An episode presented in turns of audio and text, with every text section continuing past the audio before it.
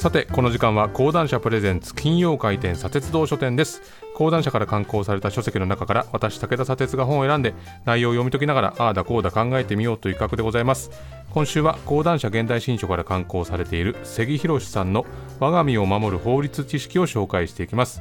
著者の関さんですが1954年名古屋市生まれ東京大学法学部卒業。1979年から裁判官。2012年明治大学教授に転身。専門は民事訴訟法法社会学です。著書に絶望の裁判所日本の裁判民事裁判入門、まあ、これらはいずれも講談社現代新書から刊行されています。他にも檻の中の裁判官リベラルアーツの学び方など多数の著作があります、まあ、今回のタイトルにある我が身を守るっていうのは一体どういうことなのかこれ紹介文を読んでみますとこの一冊であらゆる法的トラブルを予防できる知識が身につく。市民ビジネスパーソン学生実務家訴訟当事者関係者筆形の一冊。法的紛争危険を防止するためには個別的断片的な知識情報も必要ですがより重要なのはそれらの基盤になる法的なものの考え方や感覚を身につけることです。それが身についてさえいれば個別断片的な知識情報を超えた範囲の事柄についてもおおむね適切に対処することができるからですと。本書は普通の日本人が一生の間に出会う可能性のある各分野の法的紛争を網羅しそうした紛争に巻き込まれないための予防法そして万一トラブルが起きた時の対処法となる法律知識情報基本的な法律論を分かりやすく正確にかつ興味深く読めるような形でまとめ上げたコンパクトながら実用性と密度の高い一冊ですというふうに紹介されています。まあ、僕はあの自分は出版社勤務が10年でライターとして独立してもうすぐ10年ということになりますけどなのでま20年近く出版業界にいることになりますが、まあ、ひとまずですね訴訟沙汰になったことはないんですが、まあ、近くで訴訟を抱えている人とか組織っていうのはやっぱりいるんですね、まあ、言葉を変えてこう残すっていうのはやっぱりそれなりの緊張感強いられるもんなんでそこから生じるトラブルっていうのも多いわけですが、まあ、出版業界っていうのは逆に口約束が多い業界でもあって、まあ、それがトラブルを生むっていう実態があるんですね。まあ、僕のようにいろんなこう媒体で原稿を書きながら生計を立てている身としてはですね、まあ、それぞれの単発の原稿について契約書っていうのを結ぶわけではなくて、まあ、口約束というか、まあ、メールに書かれている情報で書く書かないっていうのを決めたりするんですね。まあ、もちろん本を出すということになれば契約書は結びますけれども、まあ、契約の仕方についてはおそらく他の業界と比べてもですねなかなか曖昧であるはずなんですね。で関さんはですね日本の民事訴訟には極めて込み入った複雑で理解しにくいものが多いというふうに書いてまして、まあ、その背景として日本社会におけるリーガルマインドの欠落不足があります。欧米では考えにくいような曖昧な内容の契約が結ばれたり契約書の内容がその実際とは大きく異なっていたりすることがしばしばありますというふうに書いてます。そしてはっきりとですね、えー、残念ながら日本人の相当部分は未だ十分に近代的な法的な感覚法意識を持ち合わせていないとも言えるのですという書いてます、まあ、例えば親族間で土地を使用貸借して、まあ、家を建てる場合にはですね賃貸借契約を結んでおく必要があるけれども、まあ、親族間でこう契約なんか水臭いよと言い出しにくいっていうふうになりがちだと。でこれが最終的に訴訟になるとまあ相互にこう実に事細かな主張を立証していかなくちゃいけなくなると。でどんどんどんどん複雑化していくとそれについてですね、まあ、法的な感覚がないと指摘されると、まあ、確かにその通りだなというふうに思います。まあ、関さんはだからこそ予防法学が必要であるという言い方をしています。この予防法学っていうのは、まあ、関さんの定義で言うと、人々が自らを紛争から守るための法的知識や感覚、そうした意味でのリーガルマインド、法的リテラシーを身につけることというふうにしています。まあ、例えば、近代法の基本中の基本である権利、所有権、契約の意味、そして機能、重大性っていうのをはっきりと認識して、ダブルスタンダード、二重基準を許す曖昧な文化っていうところから遠ざからないといけないというふうにお書きになってます。まあ、基本的なこととしてですね、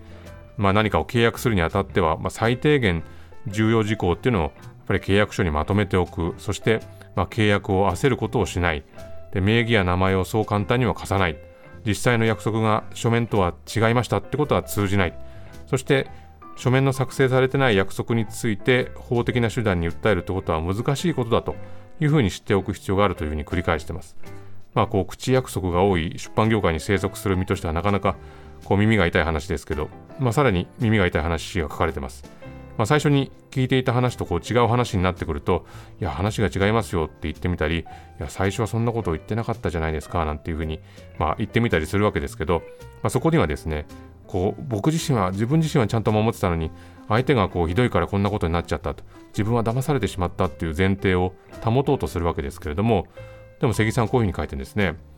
人の言葉を信用するのは基本的には自分の責任ですと。言葉を変えれば良識のある大人であれば騙されたという言葉を安易に使うべきではありませんと。それは相手が親族知人等親しい人間の場合でも同様ですと。もっともこれは法的なレベルにおいて騙される方が悪いという意味ではありません。騙されたという言葉を安易に用いない心がけが紛争を未然に防ぐということなのですというふうに書いてあります。まあ、人間はですね、こう善、完全な善、完全な悪、これ両方どちらかということではなくて、まあ、善でも悪でもあるこういう非常に複雑な存在であって、まあ、一義的に割り切れるものではありませんというふうに書いてます。まあ、今回の本ではですね、これ章立てして交通事故だとか、まあ、不動産をめぐるトラブルであるとか、まあ、離婚、相続などこう家族に関わるトラブル、そしてまあ雇用関係、そういった経済取引に関する紛争ですね。まあ、こういったさまざまな法的な紛争について、非常にこう具体的な事例とその対処策について書かれているんですが、まあ、最近ではですねあの袴田事件の再審を認める決定というのがありまして、まあ、これまで有罪の根拠とされてきた、まあ、証拠にですね合理的な疑いが生じたとこれは捏造されたもんなんじゃないかということになって、まあ、検察側も特別抗告というのを断念をして、まあ、無罪判決が下されるんじゃないかという流れになってますね。まあ、こういった刑事事件についてもこの本で触れておりまして、関さんは日本の刑事司法制度には2つの大きな問題点があるというふうに書いてます。1つは人質司法ですね、まあ、つまり身体拘束による精神的な圧迫を利用して自白を得るというやり方で、まあ、これが冤罪の温床になっていると、まあ、これまさに袴田巌さんに対する圧迫っていうのがそうでしたね。まあ、そしてもう一つが刑事系裁判官の審理判断が往々にして検察寄りだということです冤罪事件あるいはその可能性が高いと言われる事件の判決を読むと裁判官は検察官の主張やそれに沿う自白調書の内容についてはほとんどありえないようなことも認めてしまう反面被告人の反論については相当の理由があったとしてもごく簡単に退けていることが多いのですというふうに書いてあります。まあ、身近な話題、そして生活上の紛争からですね、今紹介した刑事事件まで、まあ、網羅的に取り上げている本なんですけれども、最終章は、個人と社会、国家の危機管理と題した章になってまして、この、まあ、個人の危機管理の意識の不足っていうのを考えていくと、まあ、近代的意識の基盤の一つである、まあ、実証的で冷徹なリアリズムが不足してるんじゃないかと、こういう難題があると著者は言ってるんですね。まあ、個人のレベルの紛争っていうのは、まあ、この本に記したような事柄に注意すればほとんど避けられるけれども社会とか国家レベルの危機、まあ、いやおうなく個人の生活とか健康をですね破壊しかねない危機については、まあ、どう対処するかがわからないと、まあ、僕ら思いがちですよね。まあ、でも実際どうなのかというふうに問いかけてまして、まあ、本当はこれらの問題っていうのは密接に関わってるんじゃないかというふうに書いてます。まあ、個人の危機管理と国家の危機管理っていうのは、まあ、関係しているとまあ、この著者は、まあ、例示としてですね赤字国債はどうだろうとか原発はどうだろうかというふうに書いてます。その上で関さんこういうふうに書いてるんですね。個人の危機管理を徹底すれば生活上の紛争危険の大半は防止することが可能です。しかし現代社会においてあなたと家族の安全を守るためにはそれだけでは足りません。社会や国家の危機管理についても個々人が責任を持って考え選択を行い対策を講じ継続的に監視していくことが必要ですというふうに書いてあります。まあ、我が身を守るというタイトルですけれども非常にこう視野の広い視界が広がる一冊でございました。ぜひ読んでいただければというふうに思っております。え今週はこの辺りでございます。このコーナーはポッドキャストでも配信しております。そちらもぜひチェックしてみてください。以上、金曜開店、砂鉄道書店でした。